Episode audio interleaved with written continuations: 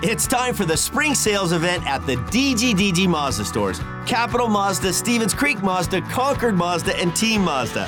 Hey, it's Shondell Grand. And right now, we've got a huge selection of brand new Mazdas with exciting spring incentives across our entire lineup. Plus, you can buy your new Mazda completely online with our exclusive no brainer checkout. Don't miss the spring sales event at the DGDG Mazda stores in San Jose, Concord, and Vallejo. We're getting you ready for the game on The Build Up with news from around the league, interviews, highlights, and more. Here's your host, Ted Ramey. All right, how's everybody doing? We are getting ready for game time against Tampa Bay today, and I would hope, I would hope, I would hope that the Sharks are looking for revenge. I know that can sometimes sound like a cheap little bit of a motivator, but I'm sorry, you got blown out by him last time. If I'm the Sharks right now, I don't like how that sits. I think we've shown we're better than that. If you look at the games against Carolina, Washington, and Florida, you might not be able to beat Tampa because they're an incredible team, but you can have a much, much, much better showing. As we get ready for today's game, the Sharks are 22, 20, and 3, 47 points on the year, fifth in the wild card standings, but only one point back of Calgary for that final wild card spot. So nothing is over in any way, shape, or form for the San Jose Sharks, but it just makes a game like today that much bigger. If they can get two points and be over 500 for the road trip, it would be massive. If they can get one point and get four out of potential eight points, I'd love that as well. If we look at the Sharks right now, sixth in the Pacific. They've dropped a little bit. They have, again, 47 points. Uh, again, tied in points with Edmonton, one point back of fourth place Calgary, six back of LA, eight back of Anaheim, and eight back of Vegas. So the division getting a little bit more stretched out. But again, let's see where things are when all is said and done for the San Jose Sharks. Now, of course, we know the Sharks have been dealing with a lot as of late in terms of injury. They lost Erik Karlsson. They've been in without Jacob Middleton. And then in Saturday's game, Mario Ferraro takes that puck to the face, and then he is done for that game. And then the follow up game on Sunday against Carolina. And all signs were pointing to him not being ready to go again until after the All Star slash Olympic slash whatever we're calling this now break. Uh, that is not the case. Mario Ferraro came and rapped on Bob Boughner's door and told him that he was going to play, which I find remarkable. He spent two and a half hours getting oral surgery on Sunday morning. Think about that. Now he's ready to play on Tuesday afternoon. So, again, that just tells you what Mario Ferraro is like. And uh, you, you got to hear these quotes about this uh, from Mario Ferraro's perspective. Uh, this is, I mean, it's gruesome, but it's fascinating. Yeah, I uh, yeah, obviously I, I got my stick in there to to block the shot, and it came up and hit me in the the top part of my mouth. Uh, I lost one tooth, and then my other two kind of um, bent backwards a little bit. So they just tried to fix my uh, the top of my mouth here, like the upper jaw kind of palate. Um, but uh, it's it was a tough 12 hours until I was able to to really get treated and uh, the, the proper way. And then after that, uh, I just feel better since then. Again, the mentality of these guys just so much different than what it is for average human beings, of which I include myself. I, uh, you know, he's going to wear a full cage. He's going to be out there, and the Sharks need everyone they can get against Tampa tonight. It's not going to be easy. Yeah, no, I thank you. I was mumbling yesterday because uh, my lip was a little bit swollen. I couldn't really get many words out. I'm still kind of trying to get used to the the arrangement on my teeth right now, but uh, uh, no, it's the swelling's gone down and I'm talking a lot better now. It's a little bit different when we're talking about a facial injury too, because we hear these stories about guys playing on you know, banged up shoulders and torn ligaments and broken bones and all those things. But when it's the face, it's not the face, not the face. You do have that reaction. So, I mean, when you hear, I mean, Cooch went through this a couple years ago, and I remember that one. Oh, I mean, I remember for, if we're talking about nasty looking injuries, I remember when Cooch took that puck to the groin and he very deadpan said after the game, I thought I lost my testicle.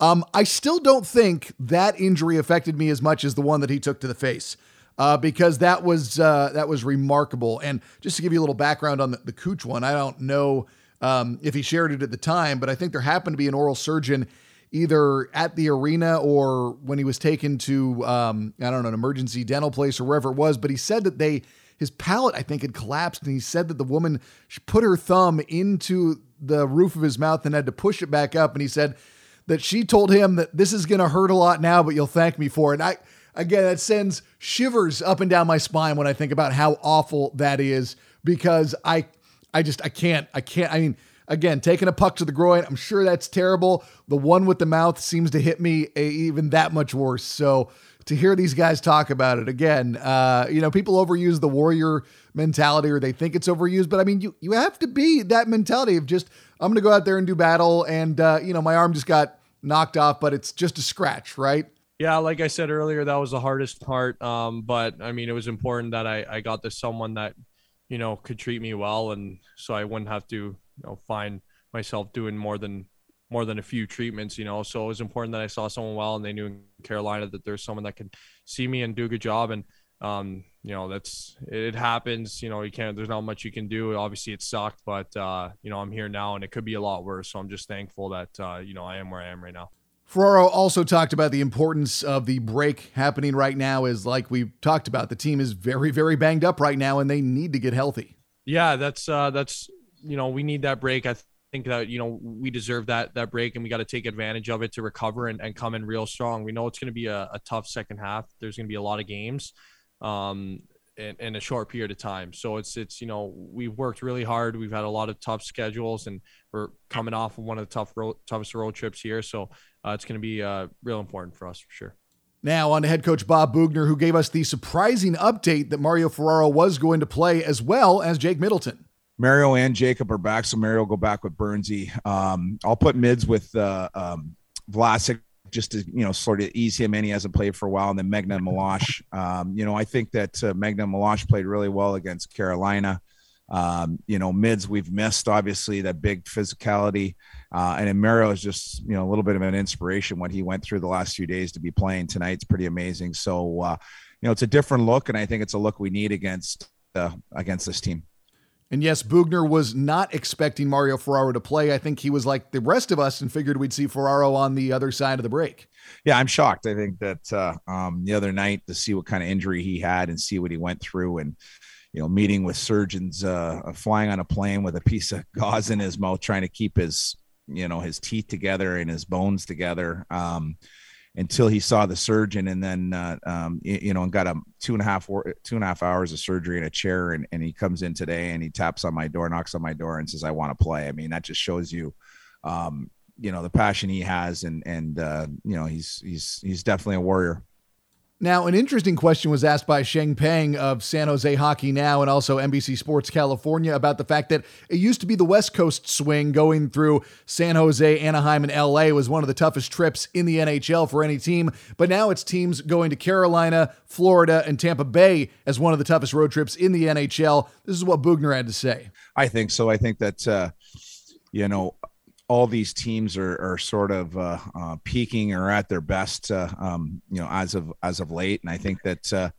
their home records, if you look at their home records, it's pretty impressive uh, what they've done. Um, you know, and it's uh, every building. I mean, Florida's a different building now. Carolina's a different building than it ever was before, and, and of course Tampa. You don't have to speak any further on that. This is, you know, quite the atmosphere in here and the energy. And you know, for a young team, you want to make sure what we stay focused because there's a lot going on. It's extremely loud, and uh, you know they're a team that the first five ten minutes they use that uh, energy to jump on you. As for the goalie situation, it is going to be Reimer tonight with Sawchenko backing up. So Rhymes is back in and Sawchenko is backing up. And, um, you know, Hill's been doing a lot of therapy in the last uh, four or five days on the trip. The plan is, is he'll get back uh, um, early next week and, and, you know, do some more off ice um, and then and get on the ice here mid next week and should be ready to practice with us when we get back. Now, while also talking about the injury front, we also got an update on Nikolai Knyzhov for the first time in what feels like a long time to be honest with you, uh, when we left town, he was not skating. I don't believe he's skating yet, and uh, yeah, he's uh, um, in the midst of a very, very hard rehab. So that's really the only update I have on you. It doesn't look like you'll see uh, anything in the near future on that.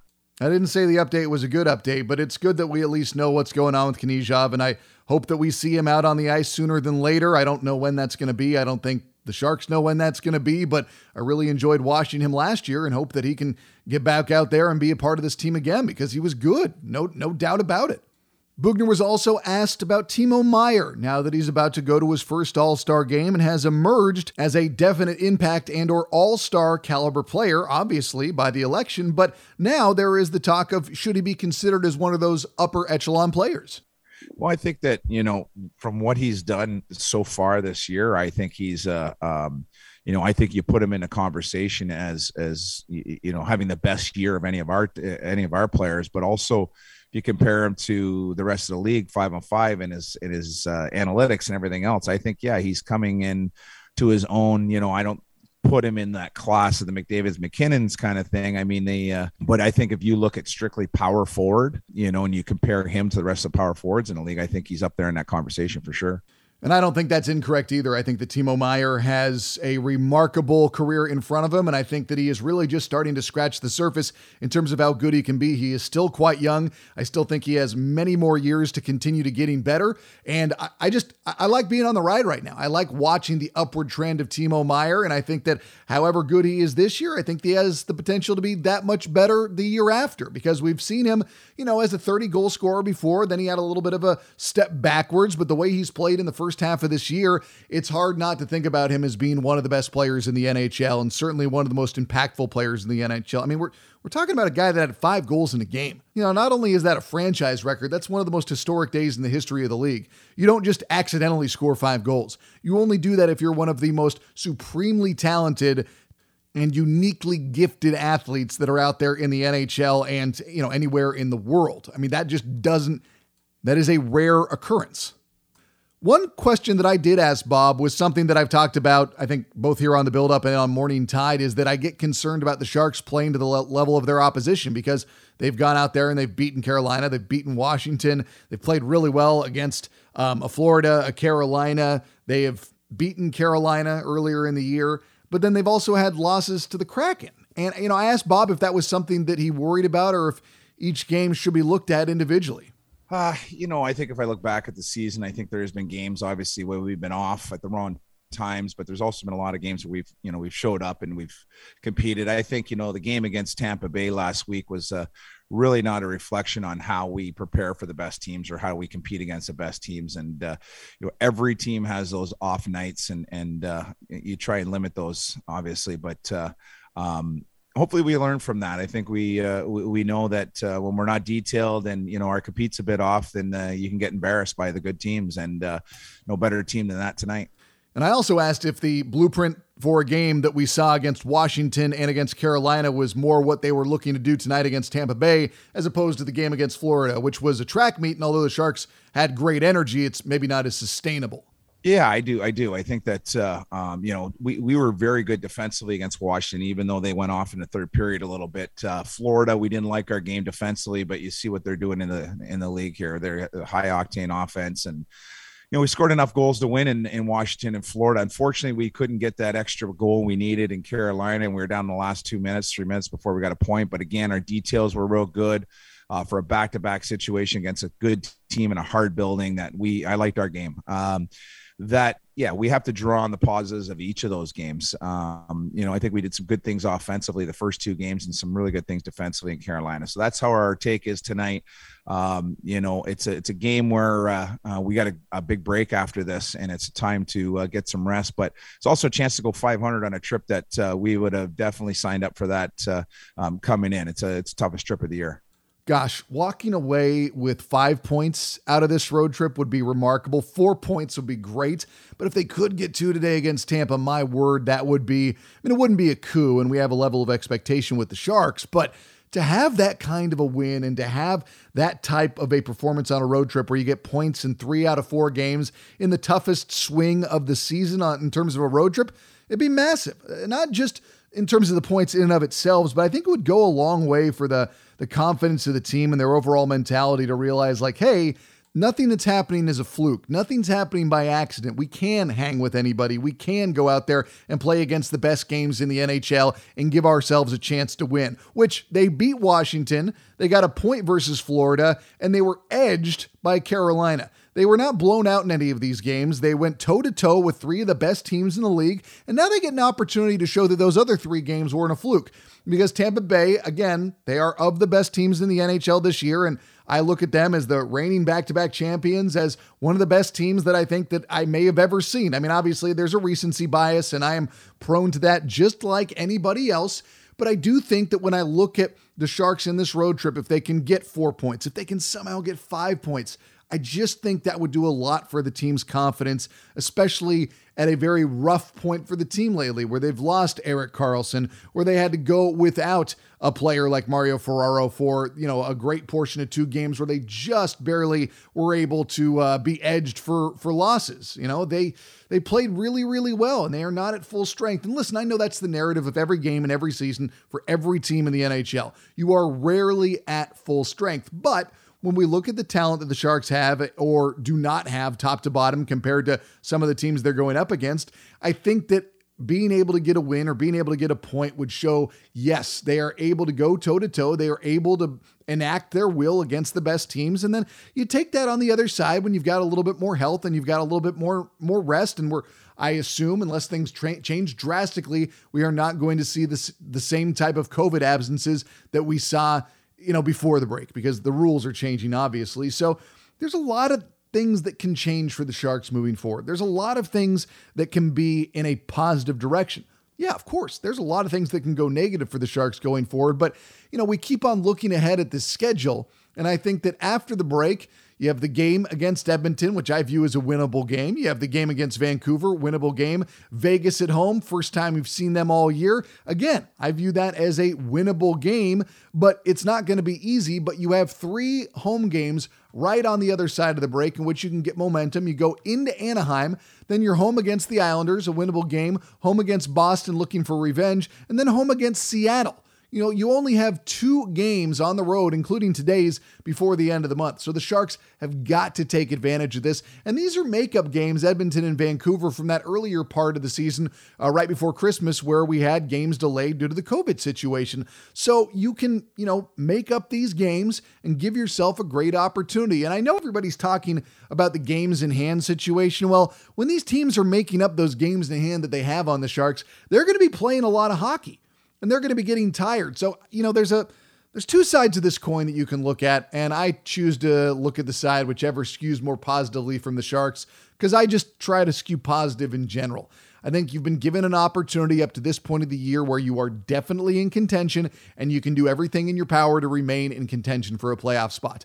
I, again, do not look at this season as the be all end all of playoffs or no playoffs. I'm looking for improvement from last year. That's what Tomas Hertl sees. Yeah, I think so. I think we uh we, we play better hockey. You know, we got some tough games, but I think we got some close games. We sh- we should win, and and uh I think it's uh, better. I think than last year. I think we show uh we we have a hardworking team, and every time you know we put everything we can beat anybody, but same time because we don't have skills like our team, we can really like slow down and like get 20 minutes off because we it's not our team, but otherwise in locker room everything you know was it's a lot of fun and you know uh, really enjoying every minute in locker room right now. Uh, even if sometimes tough games, I think it's still like uh, the locker room was you know I think better than you know before.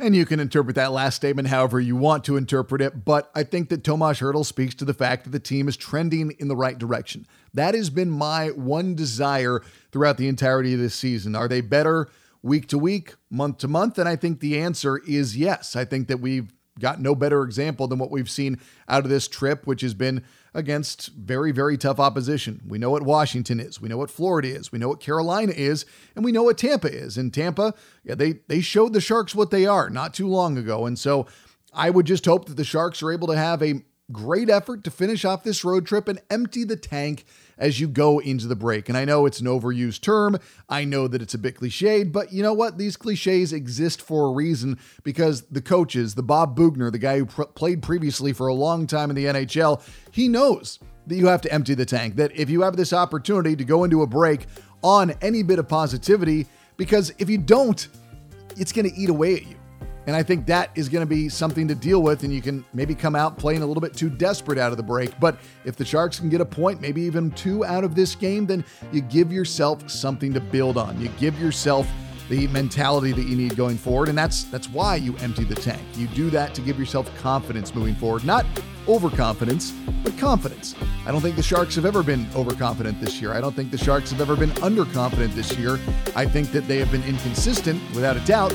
But I also think that the grand scheme is a team that is better week to week, month to month. And I also think there's no better time to display that better mentality from one week to the next than what happened against Tampa last week versus what they can do against Tampa this week. Or, okay, it was nine days ago, but you get my point.